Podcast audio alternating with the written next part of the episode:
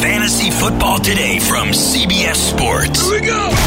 Email us at fantasyfootball at cbsi.com. Here we go. It's time to dominate your fantasy league. Let's go.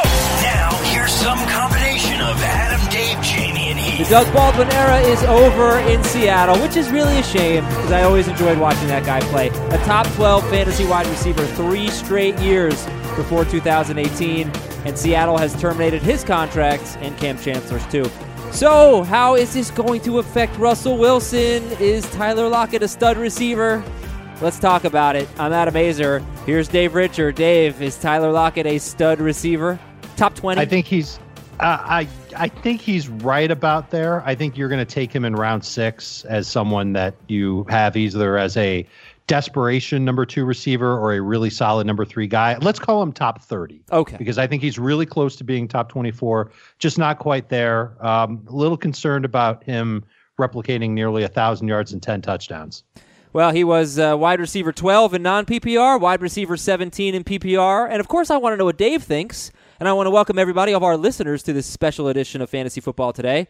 But we've got you know something even better. We're going right to Seattle to get some Seattle insight. We've got a great guest today. His name is Dick Fain. He is the host of Softy and Fain on Sports Radio 950 KJR Seattle. You can follow him on Twitter at Dick Fain. That's F A I N. Dick, thank you so much. Welcome to Fantasy Football today. Oh, it's great to be on, guys. I have been listening to you guys for years. You help me set my lineups every week, so it's uh, good to be able to uh, to help you guys out. Yeah, are you go, are you going to pile on? I know you know that they give me a hard time on the show. Are you going to be Yeah. doing that today? No, I am not nearly a veteran enough of this show to start making fun of the host. That's uh, I'm saving that for uh, Jamie and, uh, and Dave. Okay. we, we will definitely bring you back on for that then, because I, I know you will be good at that, and I know that you know the Seahawks like the back of your hand. And so I spent time yesterday thinking about how they go about replacing Doug Baldwin, and the answer I came up with is they can't. He's just he was such a great slot receiver for them, such a trusty security blanket for Russell Wilson. Did great with the volume that he had. This is a team that doesn't throw the ball a ton anyway. I'm I'm thinking that DK Metcalf is going to end up taking one of the outside receiver spots, and Lockett will be in and out of the slot, uh, assuming that one of the rookies that they drafted, Gary Jennings, John Ursua, don't end up bumping Lockett to the outside. But I I guess I I think I just want to start with Metcalf because I think that's where the natural um, direction is going to be for fantasy owners. They're going to think, well, Doug Baldwin's gone. Who's going to pick up the slack? They just got Metcalf. He's real big. He's real fast. Tell me about what you saw from him during rookie minicamp and what you think his potential is in the Seattle offense. Well, the hype coming in was probably as big or bigger than any Seahawks draft pick in, in recent memory. Because you know, keep in mind that John Schneider and Pete Carroll a lot of times don't even have first draft picks, and and this year they only had before the Frank Clark trade they only had four draft picks total, and miraculously they turned four draft picks into 11 picks. Uh, it was just unbelievably uh, done by. It was masterful. I mean, they they let Frank Clark go, but they got all those picks. They got a pick next year, and they were able to sign Ziggy Ansah, who's going to give you eh, 75% of, of Frank Clark, 80% of Frank Clark if he can get you healthy. healthy. So they, he, they did a fantastic job of, of continuing to reboot this team while still staying competitive. So DK Metcalf, it, it was funny. We were in the, the draft media room right next door to the to the Seahawks war room, and uh, you know we sit there with our our NFL expert Hugh Millen, who was a longtime quarterback in the league, and and he is just pounding the table, pick after pick after pick. Metcalf hasn't gone yet. He's my guy. He's my guy. And then the Seahawks trade out of their first pick, and he's just going crazy. He's like, you could have had DK Metcalf at 21, and you decided to trade down. And then they didn't select him in the at the end of the first round either. They took L.J. Collier, and he's going absolutely crazy. And yet the Seahawks were able to grab him in the second round. He goes nuts. The city goes nuts, and then it's a matter of okay, what is this guy going to actually look like when we're not just watching highlight tapes? And and he was everything we could have hoped for. I mean, he is fast. He's got soft hands. Uh, the question mark was could could he run routes? And at least in non-contact drills uh, against, let's face it, rookie cornerbacks and safeties, uh, he was looking fantastic. Climbed the ladder for a great ball. Uh, had many shots downfield where he was making catches, and uh, I think he's going to translate right away. But as you know, guys, and you guys have mentioned many times on the on the show, to count on a rookie wide receiver to be a thousand yard, double digit touchdown guy. I mean that that happens very very rarely. So that's probably the utmost utmost ceiling for this guy. I would say much more into the lines of you know six seven hundred yards and a, and a handful of touchdowns. But that was highlight plays. There's no question about it. Yeah, and I think the touchdowns are really what, what are interesting to me because uh, you look at the red zone targets the last four seasons 2015, 16, 17, 18. Your leaders have been Doug Baldwin, Jimmy Graham, Jimmy Graham, and Doug Baldwin. And Tyler Lockett has never really been a guy that's got targeted into the red zone. In fact, I gave this stat a few, uh, maybe like a couple weeks ago. He has 19 career touchdowns, and only six of them were from inside 20 yards. And that's where I think Metcalf, and you tell me if you agree or disagree, Dick, but that's where I think Metcalf seems like such a great fit. I feel like he, he, I made the prediction that he will lead the team in touchdown catches. And I just think it makes sense for him to fill that role and be a red zone target because he's so big. We had him on the website listed at six foot three, two twenty eight. He's the biggest, freakiest looking wide receiver I've ever seen. Mm-hmm. Well, he is physically he is the freakiest looking wide receiver that's ever set foot on a uh, yeah. field. Doesn't necessarily mean he's going to be Calvin Johnson, but uh, he certainly looks the part. And, and I think he's going to be right up there uh, atop the list with Tyler Lockett. And I think a third guy, Will Dissly, coming back is going to be a guy that remember he yeah. for three touchdowns in the first month of the season before he went down. They really like Will, and he's going to be back ready to go in, in training camp. So he's kind of a sleeper tight end to, to keep an eye on there. But uh, yeah, I mean they're going to try to get Metcalf uh, open in the end zone. The question is, you know, is he going to be a guy that's going to be able to run fade routes? Is he going to be able to post up guys in the corner of the end zone? Because that really wasn't his thing at Mississippi. Uh, doesn't mean he can't do it. It just means he wasn't really asked to do it. I mean, all he did in Mississippi was run fast and beat corners down the field with deep posts and, and go routes. He didn't have to do much else than that, but they're going to have to run him through a complete route tree if he's going to be, uh, you know, a more valuable receiver than just, uh, you know, let's just throw a, Ted Ginn type guy that's just, hey, go run right. fast and I'm going to throw a bomb to you. Any more than that out of DK Metcalf. The Seahawks averaged 33.4 rush attempts per game that was second most in the NFL. Do you think that that is going to continue, or do you think that the coaching staff is trying to be a little bit more multidimensional and, and trying to scare defenses by creating a, a passing game with the, these downfield threats that they have acquired? They're going to run first to set up the downfield throws. I mean, what they did last year offensively is exactly what Pete Carroll wanted to do, and they were unable to do it in 2017. Remember, that was the year that Russell Wilson had basically every touchdown, uh, rushing and receiving, or rushing and passing for this team, and he, I think he had like 80 or 85 percent of the total offense for the team because there was absolutely no running game whatsoever. They fixed that offensive line, particularly run blocking. Pass blocking still okay, probably slightly below average, but a much above average uh, offensive line running, uh, led by DJ Fluker. What a tremendous pickup uh, DJ was. And then Chris Carson is healthy, and uh, he was mashing. Rashaad Penny, remember, he missed most of training camp with a hand injury last year, and you know, so people here in Seattle are like, oh, Rashard Penny's kind of a bust. Why'd you use a first round draft pick on him when you're not even using him? Well, he was a month behind the timeline already, and being a rookie, you're already behind. So I really expect to bounce back from Rashaad Penny this year, and I think the Seahawks run just as much this year as they do la- did last year. Except now the bombs they're going to be throwing the bombs to DK Metcalf and some to Tyler Lockett instead of always just to Tyler Lockett and Doug Baldwin.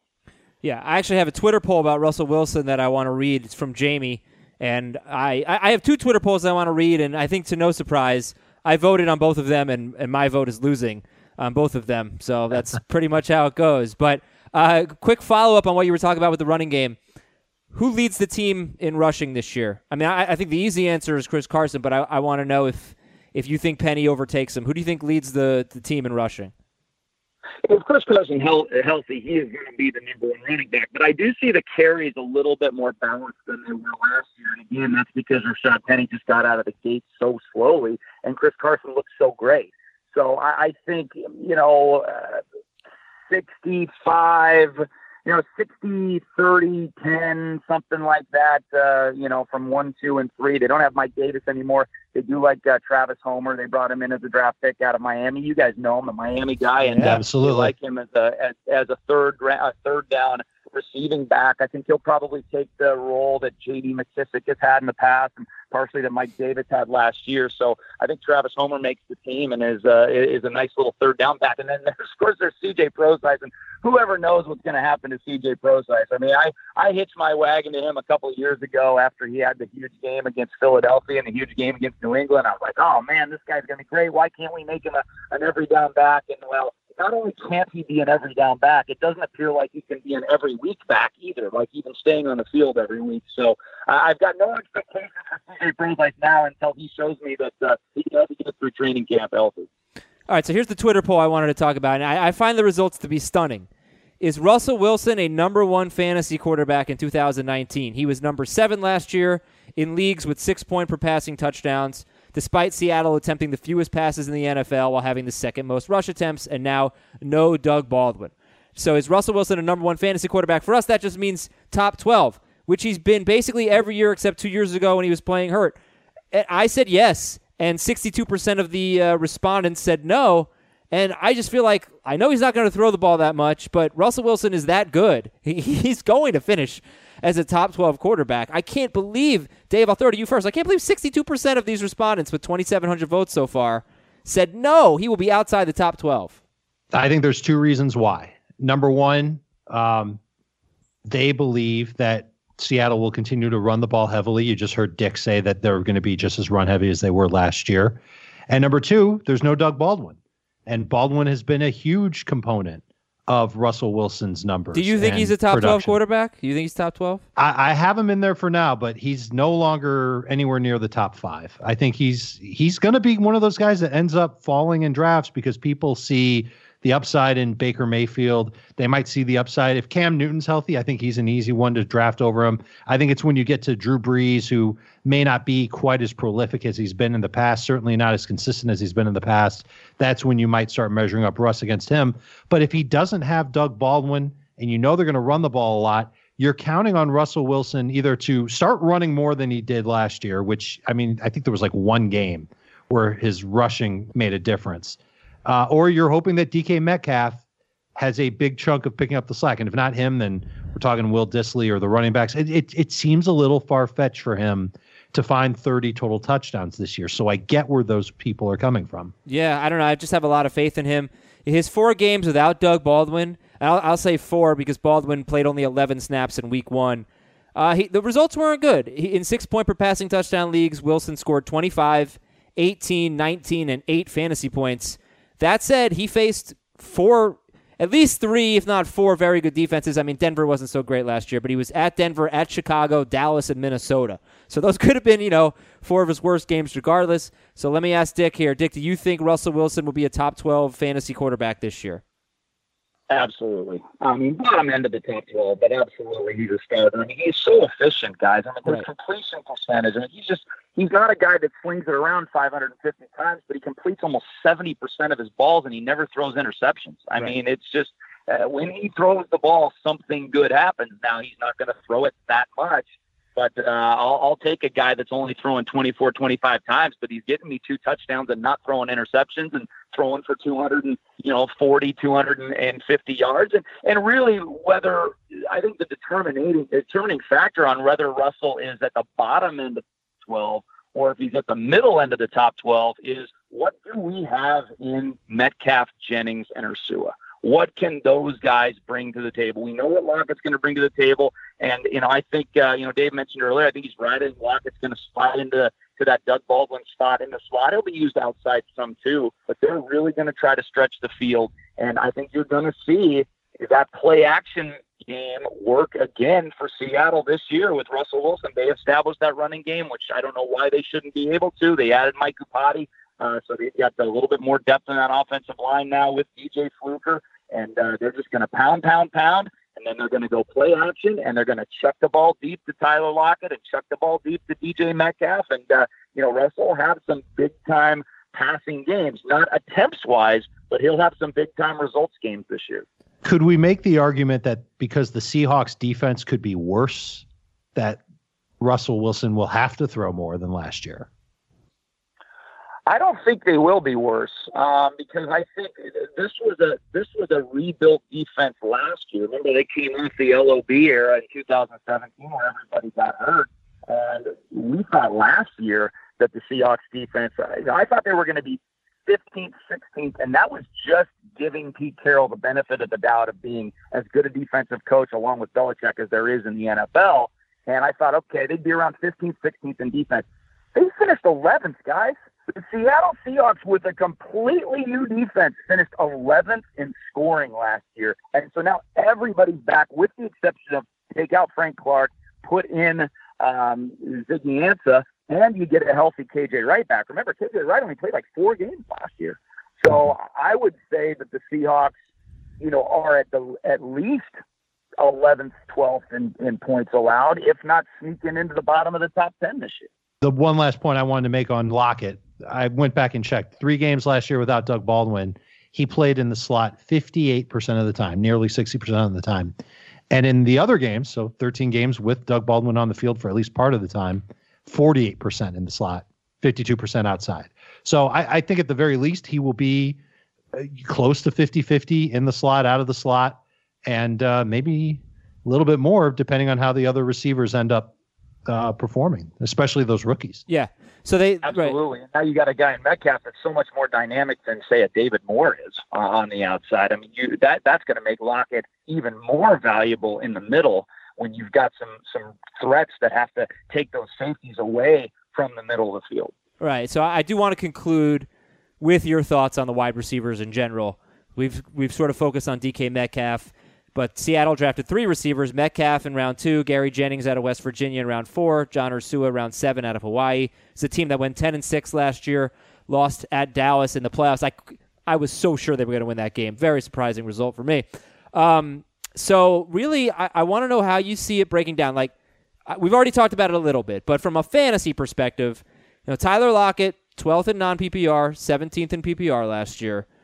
965 yards, 10 touchdowns on 71 targets. He had the 56th most targets among wide receivers and was a top 20 wide receiver, 12th in, mm-hmm. in non PPR.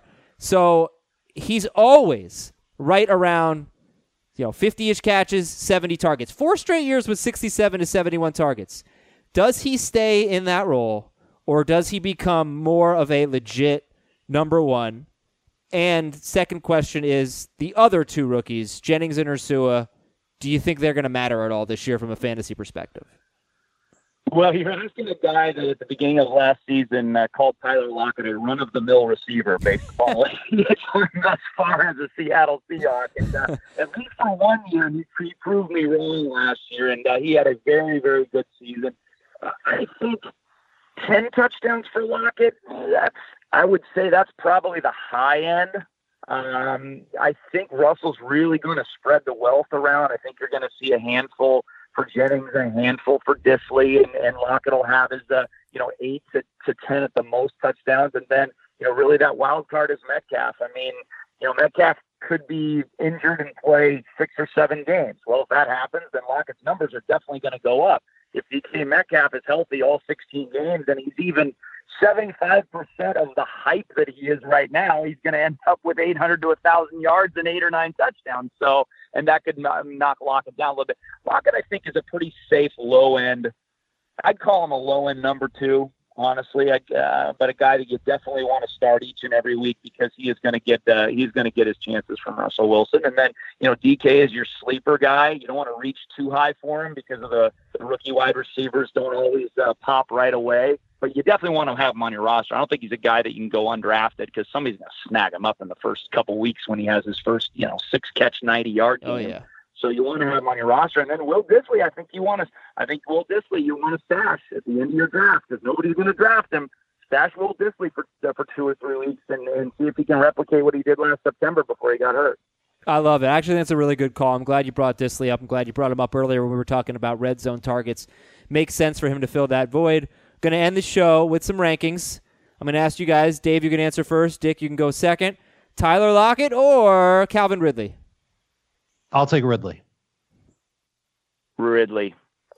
Tyler Lockett or um, Robbie Anderson. I'll go Lockett over Robbie. It's close. I, I'll probably go Lockett. I'd lean Lockett. Okay, last one. Lockett or Allen Robinson. Lockett, easy. Yeah, is this is this 2014?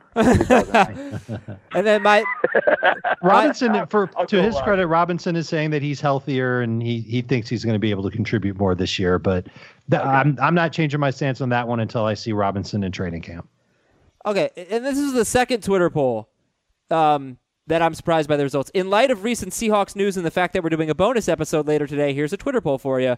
Which Baldwin would you rather have dinner with? A. Doug or B. Alec? Ooh. Doug Ooh, they're both very entertaining. Yeah. Yeah. I mean, Doug's Doug is probably the number one Seahawk that you could have a just a great three hour conversation at dinner with on anything. Oh, yeah? Absolutely anything.